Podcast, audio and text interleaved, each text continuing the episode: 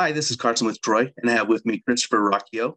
Christopher is a fantasy and science fiction author. Um, his series, the Sun Eater series, begins with the Empire of Silence, and the latest book um, you're working on, right? It has a does it have a release date? It's uh, Ashes of Man, correct? Yeah, Ashes of Man's actually out in December on the 13th, so it's almost here. Uh, oh, perfect. This one, it will be a six book series, so there's one more I'm working on now.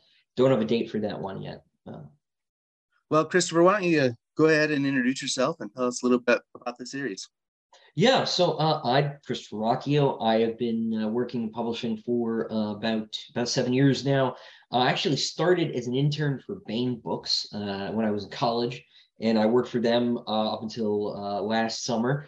I quit to start writing full time.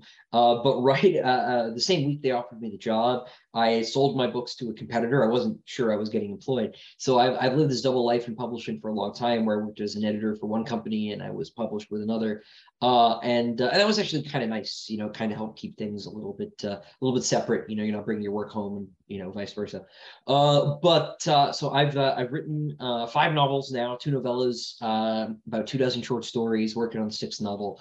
Now, all of that in the uh, with one exception uh, in one uh, one universe, right? This uh, sort of science fantasy universe, uh, the Sun Eater series, which is a space opera, sort of in the tradition of Dune, uh, you know, sort of like Star Wars too. Big Star Wars kid growing up, and uh, it's set twenty thousand years in our future. My main character is a nobleman. He runs away from home, and he he gets stuck in the middle of a war between the human empire and the first aliens who've ever really been a threat to it. Uh, and so everything I've written has been sort of uh, in that universe, either with that character or with with other ones. Uh, the one thing that wasn't, I did a Thor one shot with Marvel Comics uh, last year, uh, or was it earlier this year? No, it was earlier this year. Came out. I wrote it like last year. Um, comics is kind of slow sometimes, and uh, so that was fun. But most of what I've done has been in the Sun Eater universe. So, and these are not. This is not a little story. Like you're telling a big, yeah. massive story. I mean, the the first book is, is huge, and, and, all of them are big. What was the genesis of the story, and um, what have been some of your habits to to maintain um, this this epic story? Yeah, so uh, I I don't really remember where I, I started because I started writing when I was like eight, right? Like a lot of us, right? I started writing when I was really little, and I never really stopped writing. So at some point in that process, it became this story uh, when I started writing, you know, it was literally just like Batman on the back of my notes, right? Like I, it was not the same, but I never, I was never conscious of like ceasing to write Batman or whatever, right? You know, stupid thing I'd made up in third grade, uh, and starting to write this thing. Uh, there was maybe a moment in college where I like cleared the slate and was like, okay, we're gonna take this more seriously. Um, but I, uh, the first book I worked on pretty much all the way through college. Um, I sold it about a month after I graduated. I got an agent about a month before I graduated, so it was really a, it was really a school project. Um, you know, not like for school, but like something I worked on while I was there, because uh, I was getting an English degree. Because as I as I like to joke, I hate money. So um, yeah, no. Uh, so this was this was sort of my uh, this has always been what I wanted to do, and um, and so I took it very seriously, right? Uh, it was something I worked on every day. It was something I, I worked on instead of playing video games, right? Uh, I you know, or or going out and you know partying or whatever it is people do in college these days, other than learn. Uh, and um, and so I, I you know I, I waited tables all through all through college. So it was really working and working on this and going to school and uh, and I really think that that's sort of like the the critical piece of advice is that you like have to you have to work at this like every day, right? It's like, you know, um, it's like learning an instrument or going to the gym or something, right? Like if you are only theoretically learning an instrument, you're you're not learning an instrument, right? You actually have to practice it. And so that was that was always a really high priority for me. Uh, and then it got easier after I sold the first one. One because there was, you know, there's financial incentive uh because uh, I've traditionally published, right? I got an agent the old way, uh, but I also um, uh, I also had a deadline for the next one, right? And there's something really, you know, uh, sort of crystallizing about like having a due date. And right. uh, I learned to outline uh, on the second book, and uh, and I've outlined uh, thoroughly ever since, even for short stories. You know, I will uh, I'll plan everything in advance, and that really helps too because I think a lot of writer's block, maybe for everybody, but certainly for me, is just not having figured out like. And this sounds stupid, but not having figured out what your task for the day is, right? Like what scene are you actually writing? and the outline sort of automates a lot of that i think. Getting that getting that done before you have to worry about you know paragraphs and dialogue and all that stuff's been really helpful. So. No that's fantastic. And i like what you said that you know you have to be consistent at this. You have to work at it as a, a career. Like if you want to be successful you have to work on it as a as as not a hobby. You have to be dedicated to it. So you know you did this through college was this kind of like a palate cleanser of all the learning and all the other stuff you had to do? Uh no not not well maybe in a sense right because a lot of the books they, they make you read in school especially these days are like not fun right? Uh you know and, and i am i am one of those weirdos right who like actually likes the old classics right? Like i like the greeks i like shakespeare uh you know i like i like like the romantic poets and stuff like that but that's not a lot of they, they usually don't teach that sort of stuff anymore. And so um you know really uh it was um it, so it, maybe it was an escape from that sort of stuff but it was also sort of an escape back to the stuff i like to read right i like uh you know classical history medieval history uh, I like um, those classic the classic literature, but I also like you know old school science fiction fantasy. Uh, I don't read a lot of the new stuff either. Um, I, I find that like keeping up with keeping up with the industry at this point is impossible, right? There's just so much of it. But um, I, I find that that like what I really as I get older, the stuff not that I'm not old, but like the stuff that I like to read is stuff that I already like. Like I reread uh, Lord of the Rings like every year, right? It's my favorite book right? Which is a cliche favorite book for a fantasy fan, but it is the best one.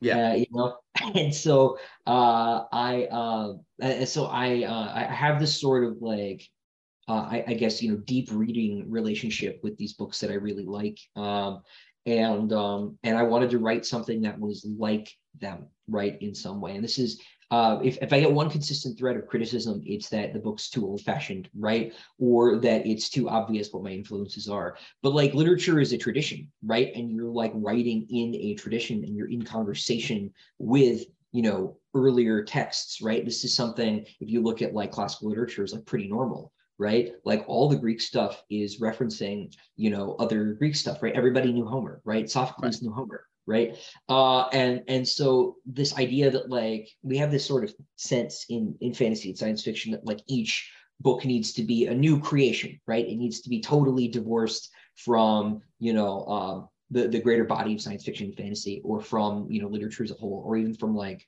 the world right and you can just do whatever you want in a vacuum and that's that's not that's not literature to me so really um i wanted to do this because i wanted to be a part of that tradition right and uh, and to tell a story that I would have liked as a kid growing up. Right now, you know, maybe it's a little darker and a little bit edgier, uh, but you know, that's also a reflection of uh, of some of the stories that I liked growing up. So, um, you know, it was it was really wanting to be a part of that sort of that sort of chain, if that makes sense, that that made me want to do this. Uh, and that and it's fun, you know, like. Right. You know, we've got robots and aliens and wizards and you know sword fights. Like what's what's not to like? So you know, you, well, you I find that kind of interesting because you know you get the criticism of like you can see your your influences are, but like even Shakespeare, his influences was like the the Greek literature and stuff, and and that sure. continues all the way down. Like yeah, well, Hamlet was a remake. Yeah, uh, yeah, like like straight up. Uh, yeah, exactly.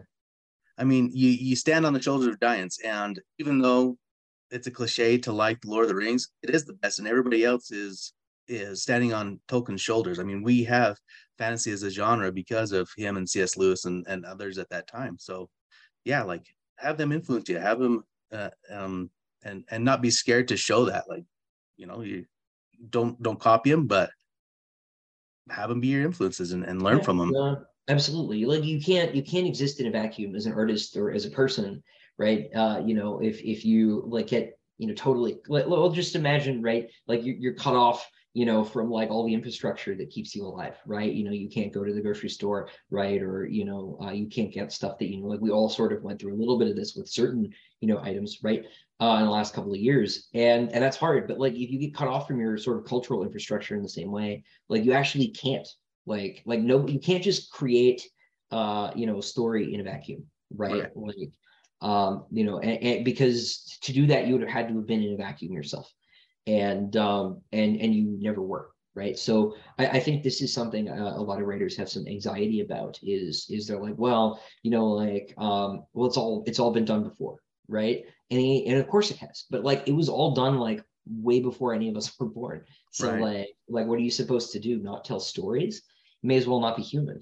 Um so exactly. One of my favorite stories i interviewed jim butcher and the the Codex Alera series was a challenge of a of a guy in his I don't know I can't remember if it was his writing group or just somebody online that he was arguing with, and you know basically it was take two ideas and, and mash them together and create a story. And Jim Butcher's whole thing was like there's no there's there's no like one story like there's no perfect story. Everything is just uh, an amalgamation of everything else.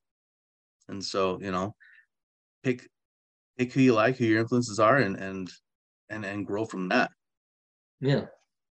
So yeah, you kind of alluded to things. One, um, you started outlining on book two. Were you just kind of free writing book one, and and uh, what, yes. what kind of outline do you do now? Yeah, so book one, because I had theoretically infinite time, right? None of us ever does, but like I didn't have a due date, I didn't have a contract, and I'm an agent. Um, and I was in school, so you know, it, you know, when you are a freshman in college, you know, senior year is about 200 years away in your brain. And uh, so I wasn't in a hurry and uh, so I did. I just sort of I just sort of free wrote that one, and um, and then when I sold it, I had to do a lot of rewriting the editor ed- editing editing process. It needed to happen really fast. Uh, I think I I wrote like uh 150,000 words of like new material in like 90 days or something like that uh, in order to make the deadline for that, and that was not fun. Uh, uh, that was that was a little too fast because like I, I, by no means am the slowest writer in the world, but you know I talk to folks who do like five thousand words a day, and uh, like I'm I can't remember the last time I did five thousand words in a day. I do like like one to two maybe, um, which is a which is pretty. Uh, two is really is, is a pretty respectable rate. One is I think a little slow personally, but um, uh, as uh, so I I didn't have to to really rush or freak out and you know uh, but it, the consequence of that is the first book took like three years for me to write. Um, they've taken no longer than eight months since, and they got longer. Uh, and part of that's down to the outlining. My outlines are um, pretty extensive. I think the one uh, I'm working for this last book I'm working on is like forty thousand words, which is like which would it, it could win a, a, Hugo for best novel, right? Like right. that's long enough to, you know, that's long enough to count as a book. Uh, so they're they're not short, right? That's like two thirds of Harry Potter one. I you know, so people get a get a benchmark, right? So it's it's long, uh, and, I, and by no means do people need to outline that much, right? But I do think that I think that sort of um, I, I think that having some sort of outline probably uh, is useful even for people who think they don't need to do it because uh, I, you know, I get that like, um, you know, uh, I get the, I get the discovery writer thing. Like I've done that. Like I understand. Uh, but I I found that I got a lot better when I started planning, uh, and it also took a lot less time, which is even more important, right? Because that's a very finite resource. Right. And um, you know, I, I've come to think about my outlines as like low resolution first drafts, right? Now they're so low resolution that a chapter is like you know 20 lines, right? But that's you know um but i i think that that people who do discovery writing uh think about their first drafts kind of as an outline anyway right? Uh you know it's we're gonna have to go back and edit this. And the thing is is i really like hate the line editing process. I hate going back through and uh picking out you know sentences that could be better or cutting sentences or adding sentences or moving chapters around. That that's my least favorite part of the whole writing process. So i can uh, sidestep a lot of that by doing some advanced planning. Like, boy, like that makes my life a lot easier. Um, and so even when I do a short story, which might be, you know, 10,000 words, right, which is maybe like two or three chapters of a book, right, you know, broadly equivalent, uh, I'll still outline those, and those will be like three page sort of outlines, right? Um, you know, and uh, and that does the same thing. That helps solve a lot of stuff, and in short stories, especially, right, like they kind of like need a stronger point right? Because you need to you need to hit the reader a little bit harder in the shorter amount of space that you have. And so you really kind of like or at least i feel like you need to know what that is going in right? Whether that's you know a there's like a plot twist or there's like a you know really strong emotional moment or there's like a message whatever right? You kind of need to know what the point of the the short story especially is. And that's true of books too i think. You need to know what you want to accomplish uh or um, to really have it be the best story that it can be. And, and you can figure out what that is at different points in the process, right? I think discovery writers maybe discover that later in the process uh, in some cases, right? Because they're, you know, they might be wandering in the woods uh, before they they're like, oh, this is where the story's going, and then they have to cut some of that wandering. But I would rather not do that, right? Right. Uh, I would rather have a travel itinerary uh, before I before I head out to the uh, the forest. So Well, and it's I, I've kind of heard that it's kind of the same amount of work, just one's on the front end and one's on the back end. I think that's Um, right. And and outlining in and of itself is a as a skill you kind of have to develop. Um, so when you moved to book two and you had to outline, did you look at like other people how they outline or and, and Yeah, what, uh, what did you work best for you? Yeah, so I had the I had the benefit right of working in a publishing office, right? So we were cleaning out some uh, old files, and there was a David Drake outline, uh, you know, military science fiction writer David Drake, and his books are not that long. They're like hundred thousand words, maybe hundred twenty on average, right? He's much shorter, you know, novel length than mine, uh, but he wrote these gigantic outlines. They were about as long as mine, right? So they were like, you know, a third to half of the finished product, basically right and um and one of the things that was so cool about working with with with drake when i worked at the publishing house is he was so regular right in turning in his uh, turning in his manuscripts that the company kind of based their schedules their seasonal publishing schedules around dave's deliveries. And there was something because the writers are uh like, like dealing with writers on the publishing end is sort of like herding cats right? Uh, and like maybe worse than herding cats because like cats don't like write you know rambling excuse emails uh, Right. about why they, they couldn't you know do their job. Uh, and that's very frustrating on the business end of things right? Uh, obviously you know I, i'm not unsympathetic to you know the struggle as an artist right? Um, but you know if this is it's not the behavior we'd expect from like you know doctors or mechanics or you know like oh sorry actually uh, your car is going to be three months late right? Uh because of whatever right? It's just not it's not what we'd expect. And so i decided i wanted to be like david drake right? I wanted to be uh you know on time and able to tell you exactly when my book was going to be due even for uh, be finished you know uh you know four months out right and if this was how he did it then that's what i was going to do uh you know a very different sort of writer uh than dave is uh, although he's a big Roman history guy, just like me. So, you know, we got that in common. But, uh, you know, that was the sort of professionalism that I wanted uh, to hold myself to. Um, and, uh, you know, obviously, you know, sometimes life life gets in the way, but I've, I've more or less kept my schedule um, ever since, you know. Um, you know, there are there have been some sort of random factors that happen, and that happens to everybody. It happened to Dave while I was there, you know. But uh, being able to to be um, dependable like that was something especially working with a traditional publisher that mattered to me. But i think i think that applies maybe even more to like independent writers right? Because they especially if you're in like a really competitive sort of genre space like like lit rpg right? You need to turn material out really fast if you want to stay ahead of the algorithm. And to do that i think either you need to like not care about quality at all and just go and like i know some writers who will tell you exactly that that's what they're like uh, and they're not even shy about it. But uh, the alternative is that you could just do a lot of planning, and and having that sort of scaffolding um, sort of uh, helps you to stay ahead of these things. So you know maybe you know if um, you know you're in a position where you know you need to be writing a new you know 60 70,000 word short novel every quarter, right? Uh, plan like three ahead of time and like get rolling, right? Right. um and um but so that's that that was that was it i had i had the uh the good fortune of finding this david drake outline that was on its way to the trash and that kind of changed how i wrote uh you know forever i think so That's amazing that you found that and that you were able to to learn from him as well. Um, did when when Baen found out that you have a, book published with Daw, was there a little like little side eye roll at you? Uh, no, no, not really, right? Because so they were looking at it. Uh, I we'd submitted the book to them too, but um, they uh, Daw just gave a better deal faster, and uh, and this was, you know, I I think I, I think this was like two days before or two days after I got the job, uh, and so there was, you know, maybe a couple jokes about it, but uh, but Baen and Daw both were pretty cool about it. Uh, you know, sort of um, you, uh, to this day, uh, you know, have been have been cool about it. Uh, you know, I, I think you know the expectation is that uh, you know go to Baen for the next thing, but uh, you know we'll see.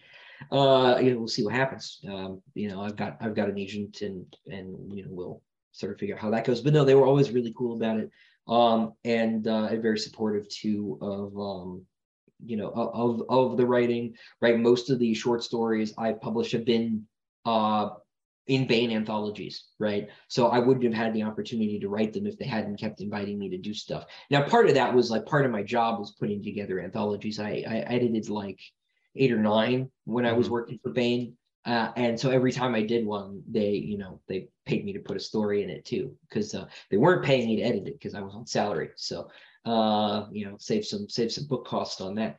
Uh, we're already paying for Christopher, so uh, that's how it goes. Uh, but um, but no, so th- that was always actually like pretty pretty cool. Um, uh, which like I'm sure it could have been weird because I think at the time I was probably the only person in science fiction in uh, the English speaking world who was traditionally published by one publisher and and working for another traditional publisher. Uh, I, I don't know how many uh, people have been in that position ever. Actually, it's probably a pretty short list. So, yeah, I think you're probably like the only one in the last 20 years that have done that. Yeah, I, I, I would I would guess. I don't know, but both are great publishing houses. Like, you know, if either one would have been chosen, I mean, you cho- obviously chose Bob, but like if Baen would have done it, would have been just amazing too. Yeah, yeah, no, no, I uh, no, I I love Baen uh, very very much, uh, and uh, and Daw's great too. Uh, you know, I I think the world's of Toni Weisskopf and uh, and the folks over at Daw are uh, they've done they've done pretty well by me. So so your book came out, uh, was it 2018, Empire of Silence? Yeah, Empire of Silence came out July 2018. Okay. So, you know, and we, you kind of alluded to, to the pandemic. How has your um, books done and how been able to maintain momentum through that? Because that was a, a, hard hit for everybody. Yeah, well, so they they didn't. Uh, is, oh, that's is, good. Yeah, or, or, or they, they didn't maintain momentum rather. Oh, they, they didn't uh, maintain. Okay. Yeah, yeah. I think so. There were a lot of articles that went around when all that happened, right? That were like, "Oh, this is great," you know, like more books are being sold than ever, right? And this was sort of the the talk at like the Penguin Random House, Simon and Schuster level. They were like, "Oh, book sales are up, everybody's home." Uh, but um, what? But that wasn't that wasn't like, "Oh, books are doing better across the board." That was like, you know, we increased sales of like adult comic books uh, or adult coloring books, rather comic books, sure. But uh, um, actually, I think comic books did worse. Uh, but uh, adult coloring books went up, right?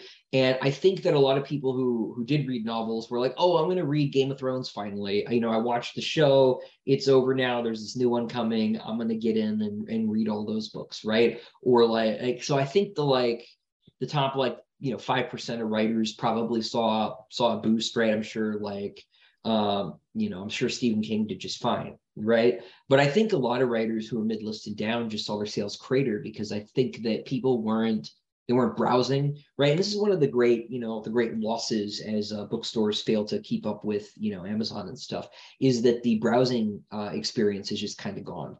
Um, you know, you get what the algorithm gives you, which is what people have paid for, right? Uh, which is um, a different experience than just walking down the aisle at you know Books a Million or wherever, right? Um, and um, you know, obviously, you know, if you if you can't compete, you can't compete in the marketplace, but uh, it is a loss, right? And it is a change. Uh, so I, I think a lot of uh, I think a lot of writers just sort of lost their sales, and I was one of them.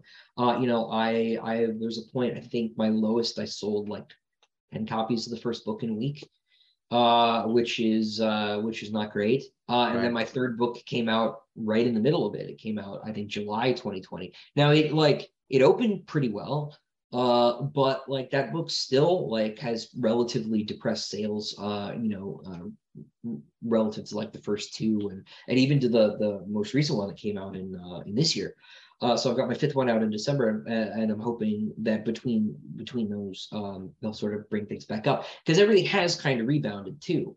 Uh, you know, not only you know stores open and stuff, but uh, uh, having new books out. Like nothing sells old books like new books, right? right. For an author, um, and so this is one of those reasons why, like you know, um, like being able to produce material at, at, speed and at quality is important if you're a writer, right? Is every time you have a new book out, then especially if it's part of the same series, universe, whatever, uh, it'll it'll help push all the books you already have out. And if you're a writer, right, um, you you probably won't be on the New York Times list, right?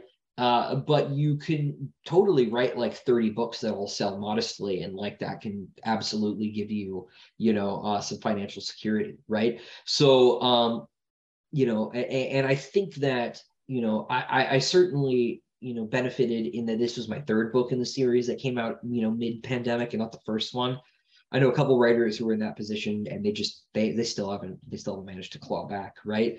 Uh, but when i had the the fourth book come out the fourth book had my you know my best sales of any of them in the series in terms of number of copies and how quickly everything was awesome right?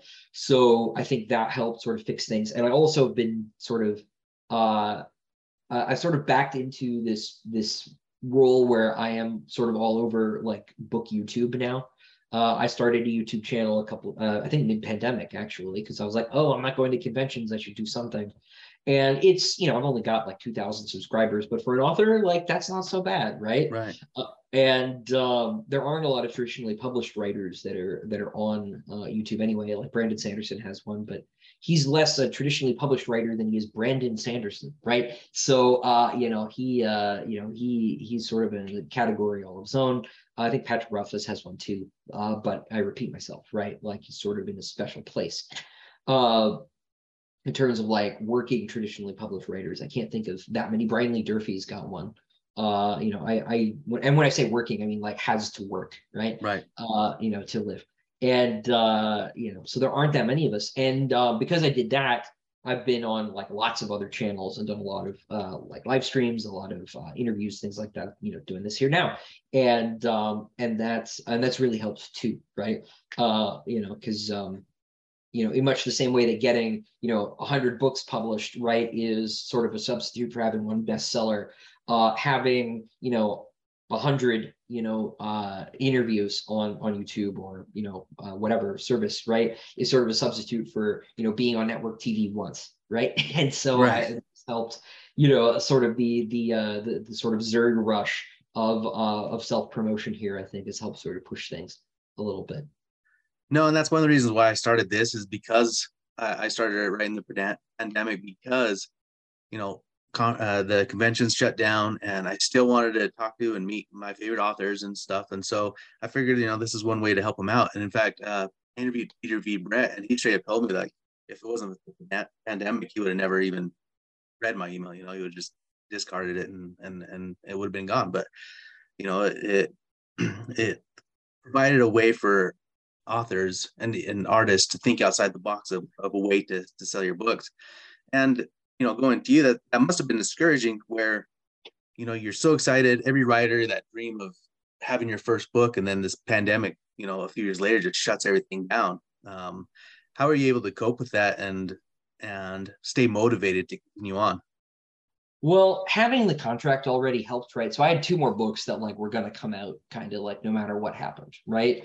Um, and you know, I obviously none of us knew like how long it was going to go on, and it you know may have gone on a little too long. But um, you know, uh, in any case, we all like there was going to be an end, right? Like things were going to come back in some capacity, right? Uh, whether or not you know the bookstores survived or conventions survived, because there was a lot of talk like, oh man, are we even ever going to do conventions again? Like the answer is obviously yes, right? The question is like in what form, right? right. And uh, and like conventions have been changing anyway, right? Like it used to be uh, and and perhaps not for the better, right? It used to be these little sort of local fan run conventions. It was like your little local sci-fi community in whatever part of the country or the world you were in, and then there were like.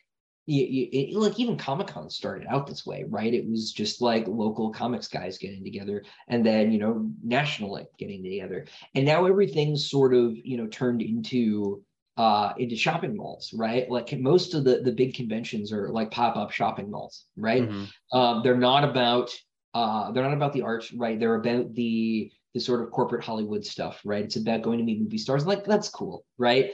But like that is a very different sort of thing anyway, right? So conventions like you know book selling, right? Like the stores, uh, are changing, right? Because these sort of new things are coming in and, and out competing them for different things. Because there are way more people who watch Marvel movie than Marvel movies than read science fiction books. Like that's just the case, right? Right. And like you might be able to like grab some movie fans and like sell a book to them while they're there, right? They're wandering around, they don't know, right? But the whole sort of like culture of uh, of fandom, right, has changed dramatically in like the last twenty years right? Cert- uh, certainly in like the last 50, right? It's very different sort of sort of place.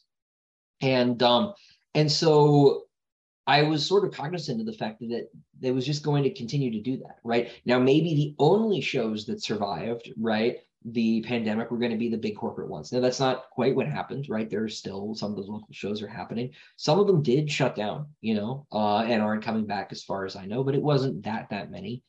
Um, and like bookstores survived, right? Uh, my local bookstore, uh, I have an independent bookstore here in Raleigh, Quail Ridge Books. I've been uh, uh, for years now. I've done all my like book release signings there, right? Because I, you know, I'm, I'm not fancy enough to get a tour, right? But I can do the local show, and uh, so I do my event there, and then uh, they will um, they'll mail people signed books if people order them from their website. You can go to quailridgebooks.com, uh, buy one of my books from them. There's a comments section and check out and say, hey, I want Christopher to sign it. Uh, any day of the year, you can do that. And they'll email me and it's like 10 minutes up the road. So I'll, I'll go out there and sign it. Might You're not getting next day delivery because uh, I might not leave my house that day, but uh, you know, I'll do that. And so, um, you know, they got, um, they, I, I worked really hard to like, you know, make sure that more and more people knew they could get signed books from that store, right? Uh, just because I like that store and I think it should be around. And I think a lot of writers have done similar things, right? Uh, you know, or um, you know, they've they've done something for like their local convention, or you know, I, I think there's been uh, some more involvement from from sort of those quarters, right? And I think uh, I, I just don't ever think that I thought the pandemic was going to be forever, right? right? And like you know the next book could fix it. And um you know i could do stuff right? Like i started the youtube channel right? You know you just you know people have been through uh humanity's been through a lot worse than this pandemic right? You know i could think of several other pandemics that were worse for starters right? Right. And that's without getting into you know wars and a volcano going off on the other side of the planet that made the crops fail and like who knows right? Like 2020 was bad. It was not like you know 13 the 1350s right? Right. Uh so uh you know we we were gonna we're gonna make it. So um yeah uh, i guess i'm rambling here a little bit well i mean let's talk about conventions. I met you at convention NX um, just last month. Um and many people go to conventions for different reasons. I mean they've kind of built it up like you said from this collection of artists you know whether that's comic book artists authors uh, regular traditional artists and, and whatever. Yeah, and, to, and, like local fans too. Right. Yeah. Yeah. Yeah. To to this big fandom where I kind of see it as like a, a, three separate thing, three separate things, and and that's what I go for. You have your your shopping mall, like you, you say, and then your artists, whether that's you know people that are producing art or or authors, and then you have the movie stars, like, and that's totally different than than anything else.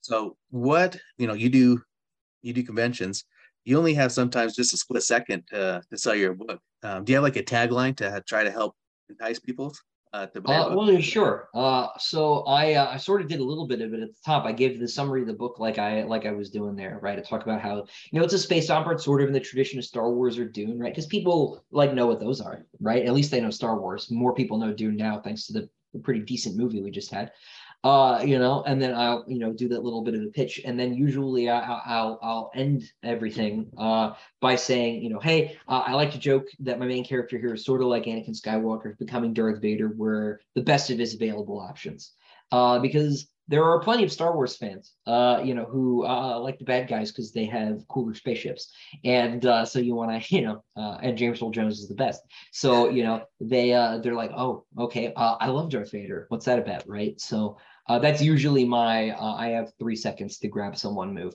Because i um you know i've done a lot of shows sort of cheek by jowl with a bunch of other writers right? And everybody is like their own different style right of uh, and how and some writers are really really aggressive about roping people in and like talking to them to the point where like i look over and like this person is just too polite to walk away dude. Like they you know I, I like I literally will I'll, I'll, see writers be like, hey, what do you like to read? And they're like, ooh, you know, uh, you know, mostly fantasy. It's like, well, I have a horror novel to tell you about. And like, that's not what they just said, right? right? Like, let them go.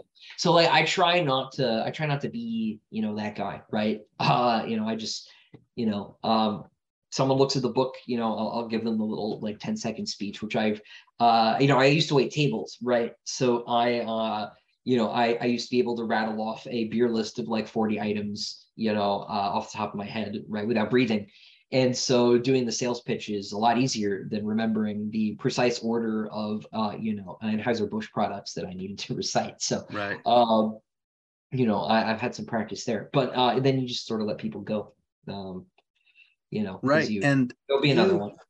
Yeah. There's, I mean, there's thousands of people that are there, but I mean, you we're at Bard's Tower, and people that haven't been to a convention and know Bard's Tower is basically this group of authors that are all in the same space trying to, to sell books.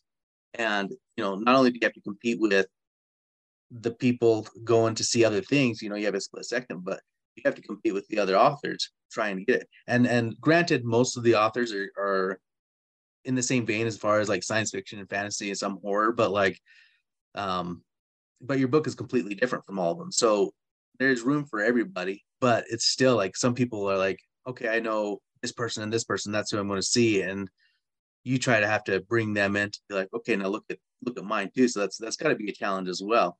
Yeah, no, it is, and, and some people are better booth mates than others, right? Um, some people uh, will, you know, I won't say who, but some writers at the same table here will occasionally, you know, jump into my conversation with the reader and then peel that reader away.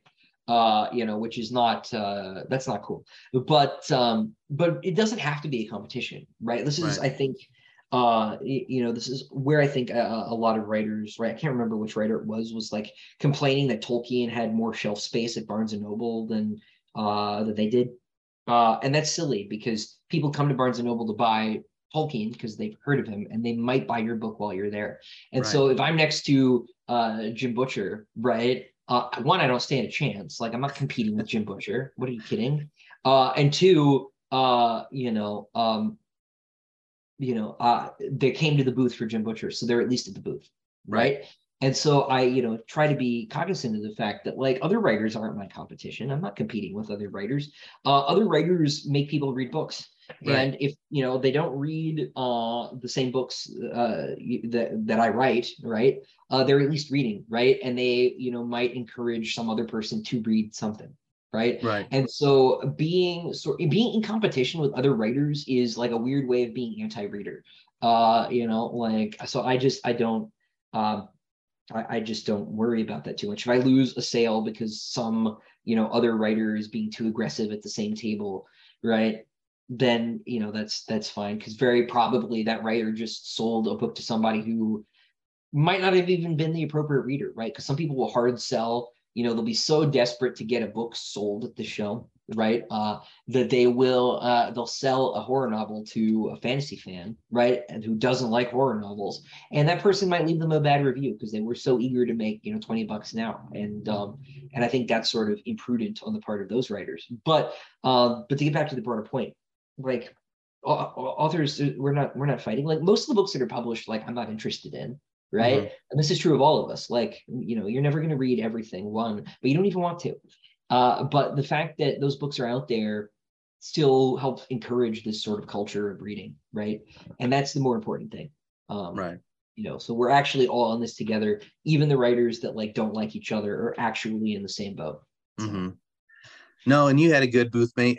Um, you know, he very, very pointedly told me that your series is awesome, and so that's that's one of the reasons why I got it. Is because I was a big fan of his, and so you know, and talking about Larry. Yeah. Uh, yeah, yeah, he's Larry is one of the best to be at the booth with. Uh, he uh, most of the writers that are as big as Larry like do not uh, take the time to do stuff like that, and that's really cool. And Larry and I have been friends now for uh, several years because, of course, mm-hmm. I work for Baen, right? So, yeah. Uh, no, he's uh, he's one of the best. Yeah, great guy. And and two, I like your point where as long as they're reading, like just because he doesn't pick your book now doesn't mean later on he will. Um, you know Dave Wolverton, or you know he goes by Dave Farland. Yeah, yeah. Right, right. Um, I don't know if you know this, but he um, was sent by Simon and Schuster a bunch of books, and he chose Harry Potter for him to kind of um, promote, right? And after it got big, um, his wife was like, "Does that make you angry that she's so much bigger than you?" And she's all, and he goes, "No, because now there's millions and millions of fantasy readers that weren't there before. So, you know, rising tide raises all boats, right? So it's it's yeah. it's good as long as somebody's reading that. Maybe they'll they'll find their way to yours as well. Yeah, even if they never read your books, right? The the the fact that that's more sort of cultural interest, cultural investment in in books, in fantasy, in science fiction generally, right? Uh, helps. Mm-hmm. Uh, you know, you know, even even in small ways. And when you only sell, you know, a few hundred copies, a few thousand copies, right, of a title, um, a couple people is a big deal, right? And really, every reader is a big deal, right? You know, like that's awesome. So, yeah, uh, yeah, I, I try not to get too uh, bent out of shape about stuff like that. So, so you said you just recently left your job to become a full time writer. How have your habits changed, and what were they like when you had a full time job compared to now? Yeah, uh, that's a good question. Uh, so when I was when I had a job, because I feel like it's probably the more relevant part of the question. Um, I uh, I got up uh, at least for most people. I got up pretty early. I got up at like you know sometimes five thirty, sometimes six, and I uh, I wrote until I had to leave uh, for work. Um, which uh, when I had like an hour drive kind of sucked because that wasn't a lot of writing time. Uh, but when I went down to like 15 minutes, I got a lot more time and that was nice. And then I, you know, did my job, you know, nine to five. Uh, and then I went home and like made dinner. And uh, some nights I didn't write more. Uh, most of them I did, especially when I had those deadlines, right? So, uh, you know, there was just you know not uh, not a lot of time for other stuff right? So uh very frequently you know especially in that period people were like oh have you seen this? Or you know have you played? Like no i haven't. Like i had no I, like dark souls 3 has to wait uh you know? Uh so there was uh you know it's just one of those things. And i didn't have um I didn't have, uh, uh, you know, a, a, wife at the time too either, right? So I was, it was just in my room, like goodbye roommates, like, you know, it's time to work, right? Um, and so um, when I uh, when I when I quit, right, obviously that freed up a lot of time. Uh, you know, um, and so this book that I'm working on now is actually the first one that I worked on since I, I went full time, right? And so I um, I like I'll get up in the morning at like you know seven or something right now. Still no kids yet, so I can I can do that. I don't have to get up too early. Uh, but uh, and then I'll write you know until I hit my word count right? Assuming I don't have like other things to do, like I've got an appointment or whatever. Uh, and uh, whether that's, you know, 1500 words, 2000, whatever. Um, once I hit that, then I'll do other stuff. Uh, I may procrastinate from the writing to go, I don't know, like vacuum the kitchen or something, you know, as, as the joke goes. I'm procrastinating from writing by doing other work. But, um, but it, it's basically, you know, um, ideally I get all my work done by five and then I have an evening like a normal person again. Um, you know, so uh, and sometimes, you know, I will hit 2000 words by like 11 a.m. I haven't done that in a couple weeks, but like if I do that, then I might keep writing. Uh, but I might just be like, wow, like you you did it, Christopher. You earned some free time finally, right? Uh, and by free time, I mean you can go paint the bedroom. Uh, you know, so uh, that's not free time. no, it's not. Uh, but you're at least uh, you know you're at least not at the desk anymore. So uh, so it's just really it's really sort of helped as far as um, you know having having more time because one of the things i think that prevents a lot of people from writing is just it takes time takes a lot of time right? If you want to get the book done you know quickly right? Um then and people either don't want to or can't you know give up um whatever they're doing. Yeah so um so that's that's helped a lot but but the big thing i, I you know i remember reading uh, when when i had a job because again, I think that's the more the more useful part of this. I remember reading Ben Franklin talking about his sort of time management, right? And one of the takeaways from that was he was like, wake up early enough so that you can do something before your job, because then your job isn't your whole life, mm-hmm. right? And you know, there's this, a lot of a lot of talk, sort of just you know, in America, I think generally where where everybody's like, all I do is work and I'm miserable uh, you know, I, I, just get up and I go to work and then I come home and I watch TV and I go to sleep and my life sucks, right? I'm like, yeah, that sounds terrible, right? Like right. wake up, wake up earlier, right? That will make you miserable, right, for a little while, but at least you can do something first. And um, and those couple like hours before I had to go into the office were where I got most of my work done. Uh, you know, especially once I realized um, I have a I have a thing on all my devices uh, called Freedom, uh, and uh, it lets me. Uh, it's it's the only one that's ever worked for me, right? It's one of those like you know content blockers, right? But this one will actually block block me out of the Taskmaster on my attack task manager on my computer, so I can't go disable it, right? Which is always been my problem with these things. I always knew how to turn them off, so I would. Uh, so this thing I can I can shut down, you know, Facebook, YouTube. Uh, really bad about YouTube, man. Holy cow! I I spent a whole day there, no, never never even noticed. Uh, or I can lock down like the whole internet, or like I can even lock down like messaging apps, right? So nobody can get to me. I can't look at things. Uh, and if I try, it reminds me uh, that I, you know, it's like go be free, right? So, right. uh, you know, go do your thing. So once I started doing that, man, um, especially locking myself out of YouTube, my word counts like doubled, uh, you know, every day. So, um, you can do a lot in an hour, even if it's like a good hour. Mm-hmm. So, figuring out how to carve out that time is really important. Uh, right, and when you have a limited amount of time, you know, whether before or like, you know, with me, I have a morning routine, but then I do most of my stuff in the evening but I only have a limited amount of time because of a wife, kids, and everything else that I have to take care of. So it it teaches you to focus to be able to be able to get a lot of work done in a small amount of time. And I think for a lot of people, that's a good thing. To be able to have a goal and figure out some way to achieve it and not give up anything else or or you know give up stuff that doesn't matter like TV or like YouTube or you know something that's a distraction more than um, something that's productive i think is a valuable thing. Um, what you mentioned you know star wars and dune uh, lord of the rings who are some other influences in you um, that kind of got you in this crazy journey of uh, of speculative fiction um well, a more recent one, uh, but probably the, the the biggest one after that list is Gene Wolfe. Um, so I didn't read Gene Wolfe until after I'd written uh, written the first book, and and uh, was sort of like made uncomfortable by a lot of the sort of like similarities in terms of like theme and stuff. I was like, oh, if I'd read this, I would not have written this book, right? Um, but then I read it, so I was sort of trapped, right? You know, it's sort of a Roko's basilisk problem, uh, you know. Um, but uh, so, so Gene Wolfe, I'm a huge fan of. Uh, Book of the New Sun is my favorite science fiction series. Uh, I bumped Dune to the number two spot. Um, just tremendous writer. Uh, There's going to be uh, fighting words on that one. Oh, I know, but uh, I'm right, so I will take all comers on the subject.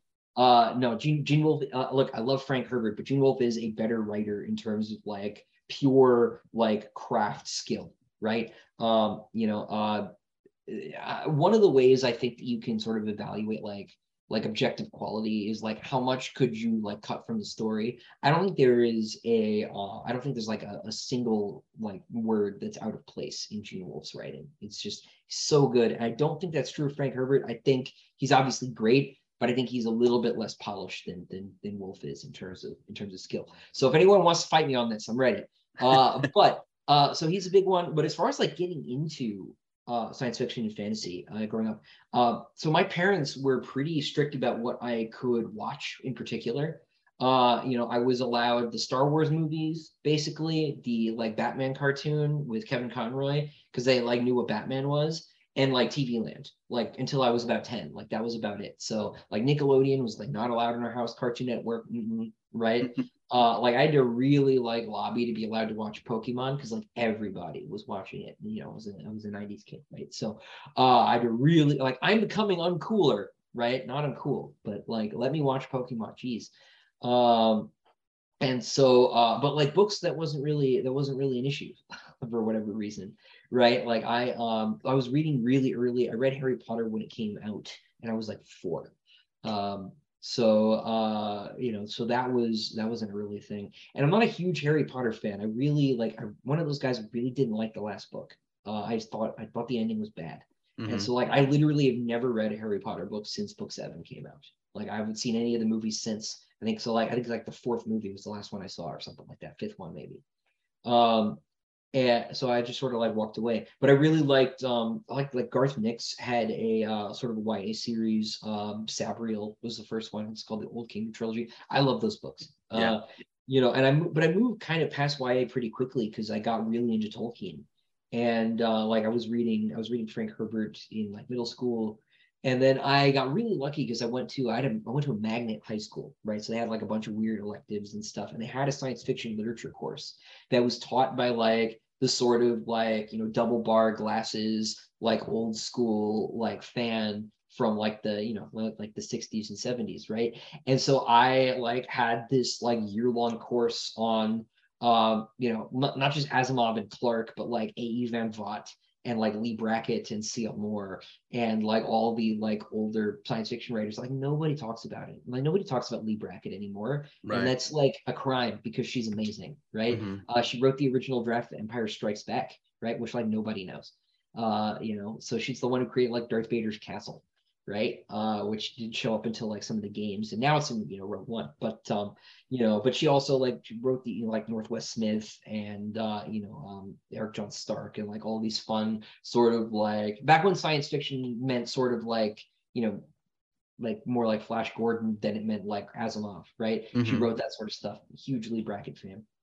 Um, and uh, and, and so I I had this like really intense sort of crash course on on sort of the genre like as as an art form and its history. Because one of the things that like science fiction uh, fans have done badly i think is be custodians of like their own culture right? Like outside of like the big franchises right? Like we just don't have a very good sense of like how science fiction evolved as like a as an art form. And this is something that i like actually like had drilled into my head when i was growing up and so it was like through high school really that I became like a really big uh, like sci-fi reader, right? Like really got, got out of out of Star Wars, the sort of Star Wars neighborhood and into the broader city, right? And um, and so it sort of went from there.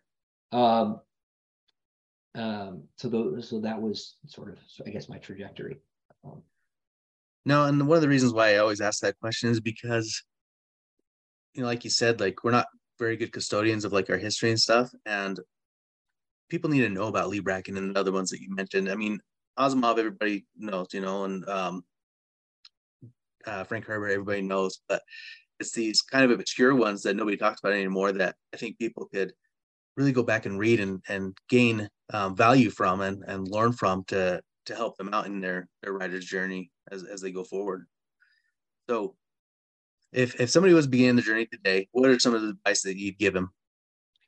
Um, the the the first thing I guess would be that you need to work at this every day, right? Um, the the common bit of advice that I see writers give um, people who want to be writers is always you should read, right? And like that's totally true. But at some point, like you have to actually have to stop reading, right? And you actually have to write. So the, the thing, if you want to be a writer, you really need to do is to write. And now that doesn't need to be that much every day, right? But like even if it's a page, right? Like eventually you'll finish, right? Um, uh, you know, it's sort of like I think I remember uh, Terry Crews said once, like if you want to be a person who uh, goes to the gym, right, and works out, the first thing you need to do is go to the gym, even if all you do is like you know get a glass of water at the water cooler and leave. Like just make the habit of going so that you're there, right? Mm-hmm. In the same way, like you need to sit down and you need to actually write something. Now, it doesn't have to be something that's good. It doesn't have to be something you keep, right? But you need to sort of build that habit. Um, and the other thing you need to be uh, concerned about is you need to be wary of writing flavored activities. Uh, this is a phrase that my friend Dave Butler uses to describe things like world building. Uh, world building is super cool, but especially if you want to be a fantasy writer, I think people fall into this trap of thinking that they have to be Tolkien, and like you can't, you just can't be Tolkien. Uh, you don't have like, sorry, none of us has the education um, none of us, uh, even the people who have the same degree now, do not have the education. Uh, and and he spent like decades of his life working on this mythology because that's what he was doing. He wrote the books accidentally, right? Mm-hmm. The Hobbit wasn't supposed to be a Middle Earth story. He wrote it was a bedtime story he told his children that he turned into a Middle Earth story when he wrote it. So the books happened by accident. Um, and so um, a lot of us think that you need to sit down and make languages and do world maps and work out the currency system for obscure countries that your characters are never going to visit before you even put pen to paper. That is a lie. You do not have to do that. Um, if you want to do that, that's fine, but you should be worried. Uh, like if you're doing that instead of writing, and you're you're sitting there, I say writing flavored, right? Because you're you're sitting there working on your map, doodling, you know, little mountains. You're like, this is writing. Uh, actually, it might be preventing you from writing. And I think a lot of people, if they're struggling to become writers, are falling into similar traps where they are doing writing adjacent things, whether that's I'm going to watch, you know, a one hour YouTube video about Flemish armor, right, from like the 1400s or something. Uh, you know, like sure, like you can, that's totally worth doing, right? Like believe me, I've watched those videos. Uh, but um, that might actually be preventing you from from writing, and especially if you're someone you know has a full time job and family, and you also want to write um, these things might be getting in the way, right? Maybe actually watching, uh, you know, uh, binge watching Stargate SG1 again is not research, uh, even if it is awesome. Uh, you know, so, uh, you know, make sure that you can separate those things that are, um, you know, writing flavored from the actual, the actual process. Um, again, not to say these things aren't worth doing, but like that is, I think, a, a pretty major pitfall for a lot of people that's great advice. And uh, Dave Butler, you mentioned him. Um, he's episode two on my podcast, and he talks about some of that stuff um, about being productive and staying productive, and and that stuff is important. But you know, uh, the main goal of being a writer is writing. So I think that's great advice. Yeah, uh, it sounds super obvious, uh, but um, I, I, I hear almost no one saying it, right? Mm-hmm. You know, everybody's like, oh, you need to like read stuff, or what you need to do is like buy my book about writing. Uh, and that actually, that that's the one that bugs me the most. Love, uh, you know, you can actually learn to write without paying hundreds of dollars to anybody for workshops or or materials. You do, you don't need to do that. Um, so, um, right, that's great. So the next book's coming out in December go ahead and tell everybody how they can get a hold of you, how to get a hold of your books. Um, and yeah. if you're coming up to any shows uh, in the next year or so. Yeah, so uh, my website is sollanempire.com, S O L L A N empire.com. Uh, and uh, the books are the Sun Eater series. Uh, I couldn't get suneater.com, unfortunately. And uh, so uh, the first book's Empire of Silence. Uh, as I said, there are five in the series right now. There will be six, uh, uh, but they're available wherever books are sold Amazon, Barnes and Noble. Uh, like I said, if you want to get the book signed, uh, you can check out quailridgebooks.com, their bookstore here in Raleigh, North Carolina, and uh, just fill out the comment section saying you'd like me to sign your books. Um, they'd be happy to ship them to you. they do ship sort of everywhere in the world. So if you want to get books, signed books, absolutely. Doesn't matter if you live on the moon. Well, the moon is the one place they won't send them, but uh, you know, we send them to every continent. So, uh, but you can just go to Amazon, go to Barnes and Noble, wherever you want. As far as shows go, uh, the only thing I got on the docket right now is I'll be at a smaller convention called MarsCon in January in Williamsburg, Virginia, uh, with Dave Butler. Actually, we're gonna we're gonna slum it, so uh, it'll be fun. Uh, but um, but yeah, so uh, you know, check things out. I'm also on YouTube at uh, Sun Eater Books. I could get Sun Eater uh, on YouTube, so there we go. Uh, so you want to come uh, check things out? I do a live stream like every month, answering questions from readers uh, about writing, uh, but about my books as well. You know, about all the stuff that I made up, all that world building. I said you shouldn't get stuck doing. so you know, come on, come and check things out. Perfect. Thank you so much, Christopher. I learned a lot from you today. Yeah, thanks, man. I appreciate you having me on. Thank you for listening to the Troy Podcast. Please subscribe, like, and share with your friends.